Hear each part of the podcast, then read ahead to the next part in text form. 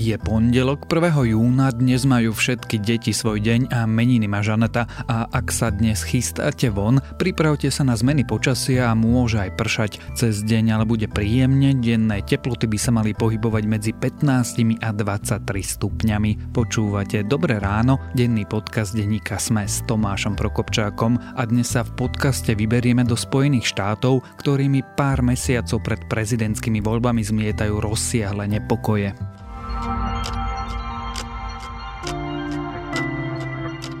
Ale najskôr začneme krátkým prehľadom správ. V sobotu večer do vesmíru úspešne odštartovala súkromná kozmická raketa SpaceX s prvými astronautami NASA na palube. Vôbec prvý raz v dejinách sa tak súkromníkovi podarilo poslať ľudí do vesmíru, čím práve začala éra komerčných letov s ľudskou posádkou. Kozmická loď Crew Dragon sa v nedelu po obede spojila s medzinárodnou vesmírnou stanicou ISS. Keby sa Peter Pellegrini odtrhol a opustil smer, jeho vlastná strana by mohla získať viac ako 20%. Vyplýva to z nového prieskumu agentúry Focus pre televíziu Markíza. Smer by po odchode Pellegriniho klesol ani nie na 10%.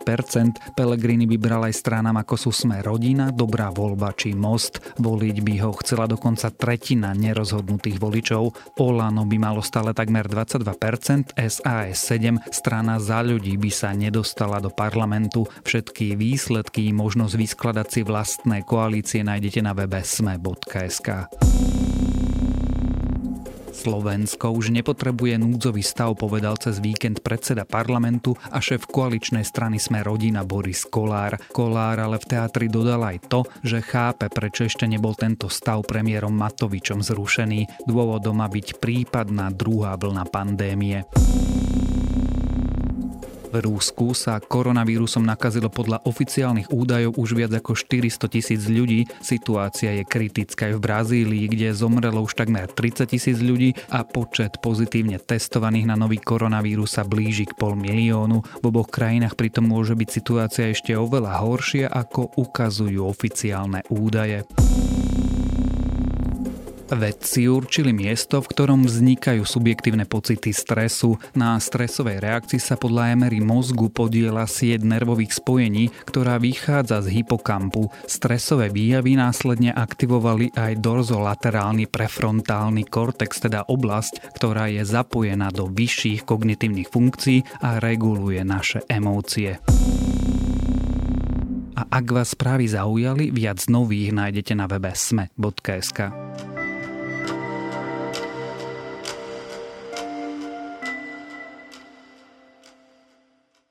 Horiace obchody, násilie v uliciach, zákaz vychádzania armáda, ktorá by mohla zasiahnuť proti vlastným obyvateľom. Nie, toto nie sú scény, kde si z Blízkeho východu alebo z Afriky cez víkend takto vyzerali viaceré mesta a miesta v Spojených štátoch. Upokojeniu situácie nepomohol ani prezident Donald Trump, ktorý povedal, že kde začína rabovanie, tam sa bude strieľať. Prečo Amerika horí, prečo a proti čomu ľudia protestujú a či sa to môže zvrhnúť do väčšieho problému sa dnes budeme rozprávať so zahraničnou reportérkou denníka SME Nínou Sobotovičovou. This is CNN Breaking News. We do begin with breaking news. We want to welcome our viewers in the United States and all around the world. You're watching New Day, and it has been a painful night of violence and protest in Minneapolis. At this hour, fires are still burning on the south side of Minneapolis after protesters took to the streets to demand justice for George Floyd, the unarmed, handcuffed black man v piatok sme v redakcii riešili otázku, aké zle to bude, kto bude mať cez víkend pohotovosť a službu, koľko ľudí má pracovať a sledovať vývoj v Spojených štátoch. Nina, prečo? V Spojených štátoch zase od začiatku týždňa začali protesty, ktoré začali najprv v Minneapolise, v štáte Minnesota, a aktuálne už teraz cez víkend sa vlastne rozhoreli naprieč Spojenými štátmi. Myslím si, že v 16 štátoch a 25 veľkých mestách bol už vyhlásený zákaz vychádzania v nočných hodinách, pretože úrady sa boja, že situácia v uliciach sa vlastne vyhrotí ešte viac, než bola vyhrotená doteraz. A tento zákaz platil aj v Minneapolise, ale napriek tomu to teda tí demonstranti nedodržiavali. Takže nepokoje v uliciach sa odhrávali napriek týmto zákazom. Jednoducho tam horeli budovy, ľudia sa dostávali do potýčok, veľmi ostrých potýčok s políciou. Celkovo myslím, že už bolo zadržaných 1400 ľudí a desiatky ľudí naprieč týmito vlastne Spojenými štátmi utrpeli zranenia pri protestoch. Skús nás na tie miesta zobrať, e, na tú scénu, čo sa tam dialo. Ja som videl zábery, kde ľudia mlátili policajtov a policajti naopak mlátili demonstrantov. So here we go. We got a little bit of a fire breaking out on the left here as people are being forced back by the police. And you see these police officers and patrol officers are advancing slowly through the intersection as gas is proceeding their steps as they are walking vehicles inside as well. At this point, ono to vyzerá presne tak, ako si to teraz v zásade opísal. Lietajú dymovnice smerom od polície uh, na demonstrantov a naopak zase akože demonstranti sa tým už nenechávajú úplne zastrašiť, takže čas z nich síce možno zasiahne slotvorný plyn a podobne, ale čas z nich si veľmi trúfa, takže sa vyslovene dostávajú do potýčok s policajtmi, ktorí vlastne sa snažia vytvárať vyslovene fyzické zábrany vlastnými telami, brania dokonca niektoré inštitúcie Napriek tomu sa nepodarilo ubrániť policajnú stanicu 3. okrsku v Minneapolise, tá teda ľahla popolom.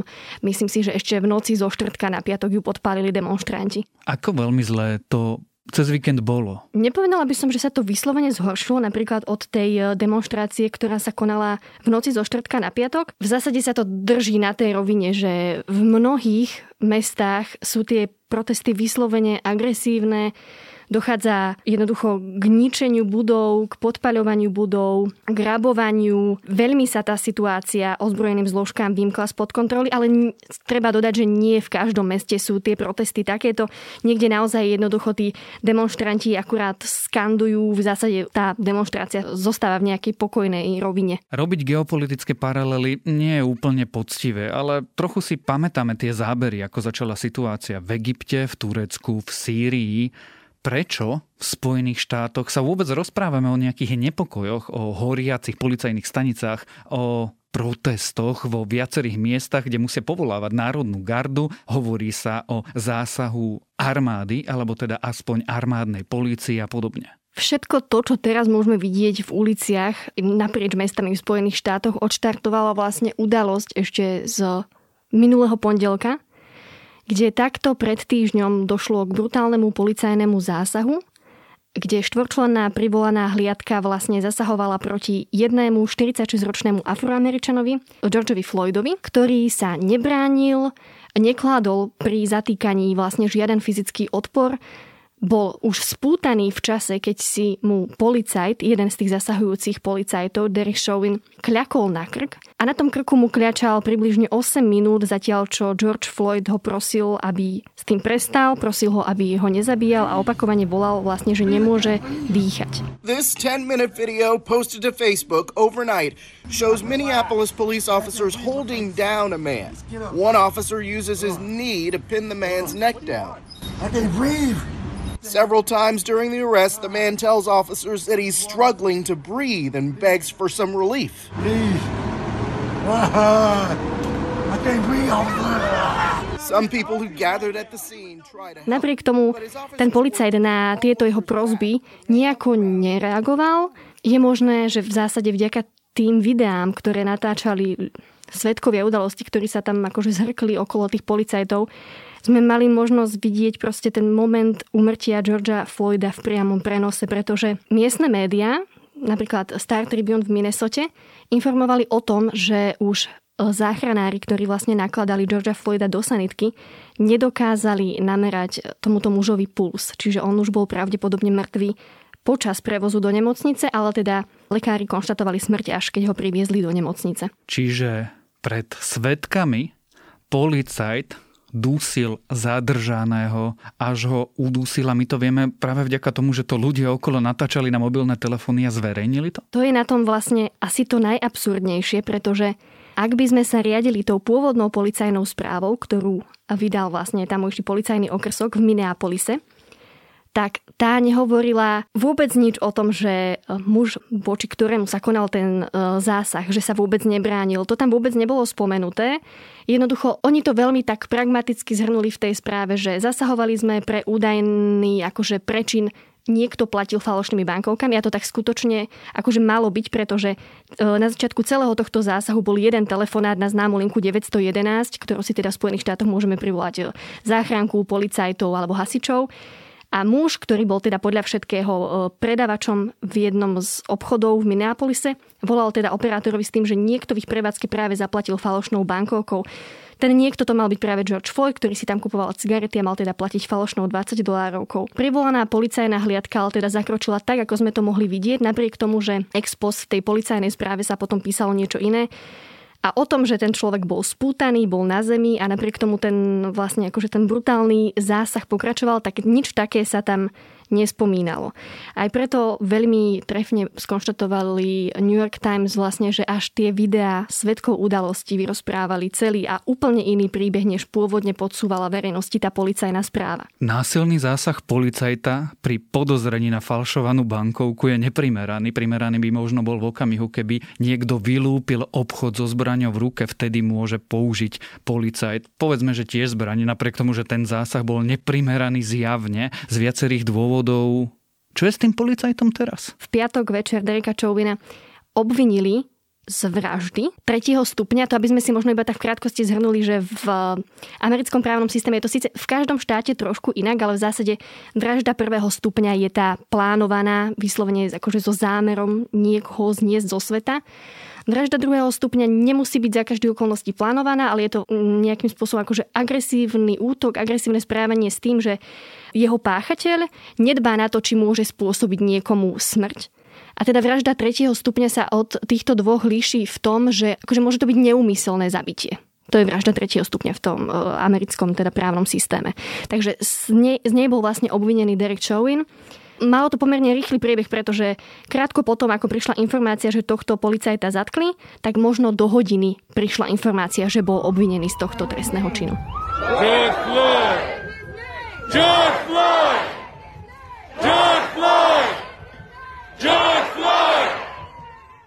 Napriek tomu ľudia pochopiteľne vyšli do ulic, neprimerane reagoval prezident Spojených štátov, ktorý v istom okamihu tweetoval reakciu, že použije násilie a bude strieľať armáda alebo bezpečnostné zložky krajiny do vlastných obyvateľov, čo asi neupokojilo úplne situáciu. Áno, akože on to neformuloval vyslovene takto, ale presne on akože napísal, že keď sa začne rabovanie, tak sa začne strelba, čo bol taký nepriamy odkaz presne pre tých de- demonstrantov, že akože nepokúšajte tie ozbrojené zložky, pretože oni môžu rovnako akože tvrdo zasiahnuť. Ale ono je to historický citát zo 60. rokov, ktorý odkazuje na násilie priamo v časoch Martina Luthera Kinga. Predpokladáme, že aj preto sociálna sieť Twitter, na ktorej bol tento status uverejnený, zasiahla. Sice tento príspevok Donalda Trumpa nestiahli, ale zablokovali ho v takom zmysle, že vlastne, aby si ho užívateľ mohol otvoriť, musel ho proaktívne rozkliknúť, nezobrazil sa mu sám. Rovnako nebolo možné tento príspevok lajknúť a nebolo možné akože v tej hantrike Twitteru retweetnúť bez komentára, iba s nejakým dodatočným popiskom. Argument bol, že vlastne tento príspevok porušuje pravidlá sociálnej siete, čo sa týka glorifikácie násilia, ale teda nezmazávali ho údajne s tým, že by mohol byť ten príspevok vo verejnom záujme. Ale áno, je pravda, že mnohí kritici upozorňovali na to, že takáto reakcia je veľmi nevhodná a v zásade naozaj akože v čase, keď má prezident tú rozdelenú krajinu zjednocovať, lebo naozaj, že v uliciach sa dejú veci, ktoré môžu dopadnúť veľmi nepekne, tak on v podstate skôr tú situáciu ako keby vyhrocuje. Ten vývoj vyzerá ako eskalácia napätia. Čoraz viac miest zažíva čoraz agresívnejších protestujúcich a musí zasahovať. Sama si ale použila výraz o rozdelenej krajine. Sú Spojené štáty rozdelenou krajinou a teraz vidíme ich budúcnosť? Áno, akože Spojené štáty sú dlhodobo rozdelené. Ono to tam je citeľné vždy pred voľbami. Jednoducho sú to vždy tie dva tábory, priaznivci republikánov, priaznivci demokratov, ale teraz naozaj možno hovoriť o výnimočne rozdelenej spoločnosti. Je pravda aj, že Môže to byť opäť z časti spôsobené tým, že sa blížia tie prezidentské voľby, pretože v novembri za štandardných okolností, ak sa teda situácia okolo koronavírusovej krízy nejakým spôsobom nezvrhne, tak by sme mali byť svedkami toho, že Spojené štáty si vyberú nového prezidenta a vlastne už sú iba dvaja kandidáti, takže aj preto je už e, taká tá výmena aj skrze sociálne siete a podobne, keďže teraz veľmi e, sa nemôžu ako keby angažovať v tej kampani inak osobne, tak je taká intenzívnejšia. Ale áno, je to citeľné. Ja už som na tom Twitteri zachytila strašne veľa reakcií v tom zmysle, že vidíte tých agresorov, ktorí sú v uliciach, tak to sú všetko voliči demokratickej strany. A to akože tweetujú proste napríklad novinári, ktorí endorsujú, teda podporujú povedzme Donalda Trumpa z, z Fox News a podobne. A zase tá druhá strana barikády tweetuje niečo v tom zmysle, že a vidíte tých policajtov, ktorí akože zasahujú proti bezbranným černochom a spútaným Černochom a zavraždia ich napokon, tak to sú zase Trumpovi voliči. A takéto výmeny sa odhrávajú a vyvoláva to veľmi silné vášne na tých sociálnych sieťach. A teda, ako vidíme v uliciach, tak nielen na sociálnych sieťach zostávajú tie vášne. Rozumiem, je 4 či 5 mesiacov pred prezidentskými voľbami, ale je to tak, že tá deliaca línia v tých Spojených štátoch je len medzi demokratmi a republikánmi? Lebo videli sme aj dva iné zábery. Bielý reporter CNN mohol vysielať, kým reportéra zo CNN v priamom prenose polícia zatkla a odviedla v putách. We walked away. I'm sorry? You're under arrest. Okay. Do you mind whoa, whoa, telling whoa, me why I'm under arrest, sir? Why, why am I under arrest, sir? You are watching our correspondent, Omar Jimenez, being arrested by state police. Pozeráme sa na štatistiky smrtnosti COVID-19, ktorý najsilnejšie zasiahol minoritné komunity, afroamerickú komunitu, španielskú komunitu. Nie je tá krajina rozdelená aj po inej línii, alebo teda naformulujem to úplne jednoznačne. Nie je Amerika rasistická? Tento problém majú podľa mňa Spojené štáty dlhodobo, že to tam môžeme pozorovať, pretože táto vlastne smrť Georgia Floyda nebola prvá smrť Afroameričana v dôsledku brutálneho policajného zásahu. Ono, keby sme naozaj že si pozreli históriu podobných prípadov, tak toto sa až cyklicky opakuje. Dokonca akože niektoré sú pomerne nedávne, sú z tohto roka. V marci išlo o zásah e, voči 26-ročnej afroameričanke v Louisville v štáte Kentucky, kde akože policia mala proste súdne povolenie prehľadať jej byt pre údajné podozrenie z prechovania drog, nič nenašli. Ale po tomto zásahu sa v tele tejto 26-ročnej ženy našlo 8 nábojov Argument opäť bol, že najprv po policajtoch vystrelil partner tejto afroameričanky, pretože sa proste zlakol, lebo niekto sa im zrazu akože vlámal do bytu. Vo februári došlo k podobnému incidentu, ktorý akože znie ešte hrozivejší, pretože vtedy išlo tiež o mladíka, afroameričana, teda mladíka čiernej pleti, ktorý si v štáte Georgia bol iba zabehať Vyslúžilému policajtovi jeho synovi sa zdalo podozrivé, že ten muž beží. Pár mesiacov predtým došlo v ich susedstve k nejakým vlámačkám, tak automaticky predpokladali, že tento človek bude s tým mať niečo, niečo dočinenia, takže ho začali prenasledovať na nákladiaku. Keď ho dobehli, tak mali spolu nejakú proste slovnú výmenu a keď ten muž sa zjavne nejako asi chcel brániť, tak ho proste zastrelili. Čiže takže, takéto čosi sa deje opakovane a ono je dosť možné, že práve preto, že tieto zábery sme mali možné de facto sledovať naozaj, že smrť v priamom prenose, alebo teda rozdielom niekoľkých minút, keď to tí ľudia začali pridávať na sociálne siete. Takže tie vášne kulminovali, naozaj, naozaj sa vyhrotila tá situácia, ľudí to strašne pobúrilo a vyhnalo ich to do ulic vo veľmi krátkom čase. Ako budú podľa teba tie protesty, ktoré teda vyzerá, že neutíchajú pokračovať a ako sa bude situácia v Spojených štátoch vyvíjať? To sa dosť ťažko odhaduje, pretože napríklad, aj keď sme mali možnosť sledovať to zatknutie černovského reportéra televízie CNN v priamom prenose, tak úprimne ja som napríklad mala obavu, že to už dotlačí niektorých tých demonstrantov na pokraj príčetnosti, pretože ako si spomínal, mali sme možnosť vidieť, že teda Beloch, reporter, mal možnosť vysielať naďalej a toto už bolo v takej situácii, keď naozaj ako keby je tá černovská komunita do veľkej miery proste právom rozúrená. Urobiť niečo takéto je, že strašné zahrávanie sa s ohňom a ani to nejako neodôvodnili v podstate, prečo bol ten reporter zatknutý. On bol síce naozaj akože zakrátko prepustený, ale vyznievalo to všelijako a podľa mňa vývoj tej situácie v Spojených štátoch do veľkej miery závisí od toho, ako sa dokážu aj ukočírovať tie ozbrojené zložky pri konkrétnych zásahoch. V niektorých mestách teda naozaj sú tí demonstranti už natoľko rozúrení a agresívni, že nezávidím proste tým mužom v uniformách, ktorí tam musia tú situáciu zvládať. Na druhej strane presne na takýchto akože drobných incidentoch, podobných tomu zatýkaniu reportéra CNN sa môže ukázať, že kedy už nejaký ten pomyselný pohár proste pretečie a naozaj to tam prerastie do takých nepokojov, ktoré už nebude, nebude v moci akože miestnej policie nejako ovládnuť a bude naozaj musieť zasahovať minimálne teda garda alebo dokonca armáda, ako to slubuje Donald Trump. The protesters are the ones that feel like these streets are their streets, which you will hear people chant. You can see a fire going on there. That is cars that are on fire. Uh, protesters here. Um, and of course, of course, there's an explosion because there is gas and there are all kinds of things inside of these cars. Snáď eh, nepokoje, nevraviac o nejakom občianskom násilí a občianskej vojne nebudeme sledovať, ale máme pár mesiacov pred prezidentskými voľbami. Bude mať podľa teba toto všetko vplyv na to, ako bude vyzerať volebná kampaň a kto bude víťazom? Tiež sa to ťažko odhaduje. Teraz prvýkrát historicky sledujeme úplne inú kampaň, než sme mohli spozorovať doteraz pri amerických prezidentských voľbách. Jednoducho táto kampaň je bezkontaktná. Donald Trump sa opakovane vyjadroval, že mu jednoducho strašne chýbajú tie preplnené štadióny plné jeho priaznivcov.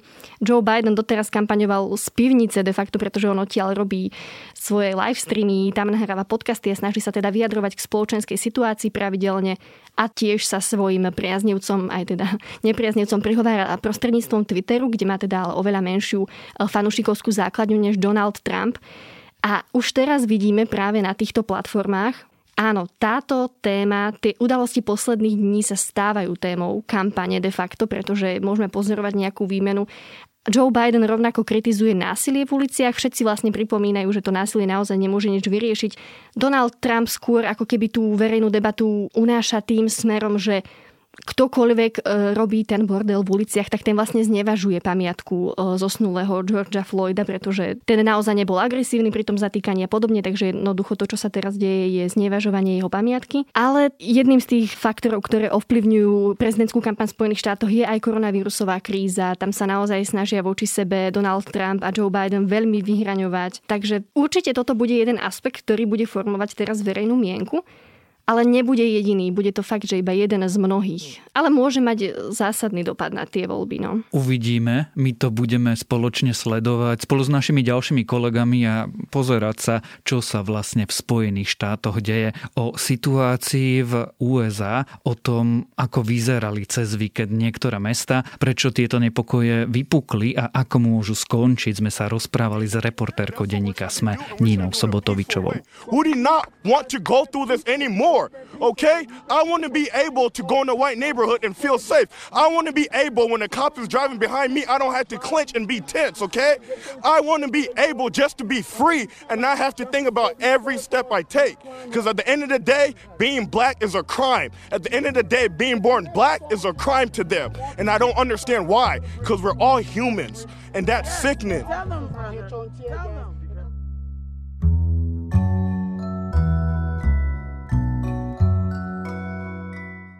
Čína rozsah problému s novým koronavírusom zatajovala a potom sa snažila zahľadiť všetky stopy po tom, čo vlastne robila. Mojím dnešným odporúčaním je tak reportáž magazínu Wired, ktorá tieto prvé okamihy pandémie opisuje. V texte Prvé dni veľkého čínskeho korona utajovania sa pozrel, ako z internetu zrazu zmizli informácie, kontá na sociálnych sieťach i celé texty, ktoré o novom probléme hovorili. A to je na dnes všetko. Želám želáme pekný štart do nového týždňa. Počúvali ste Dobré ráno, denný podcast denníka Sme s Tomášom Prokopčákom.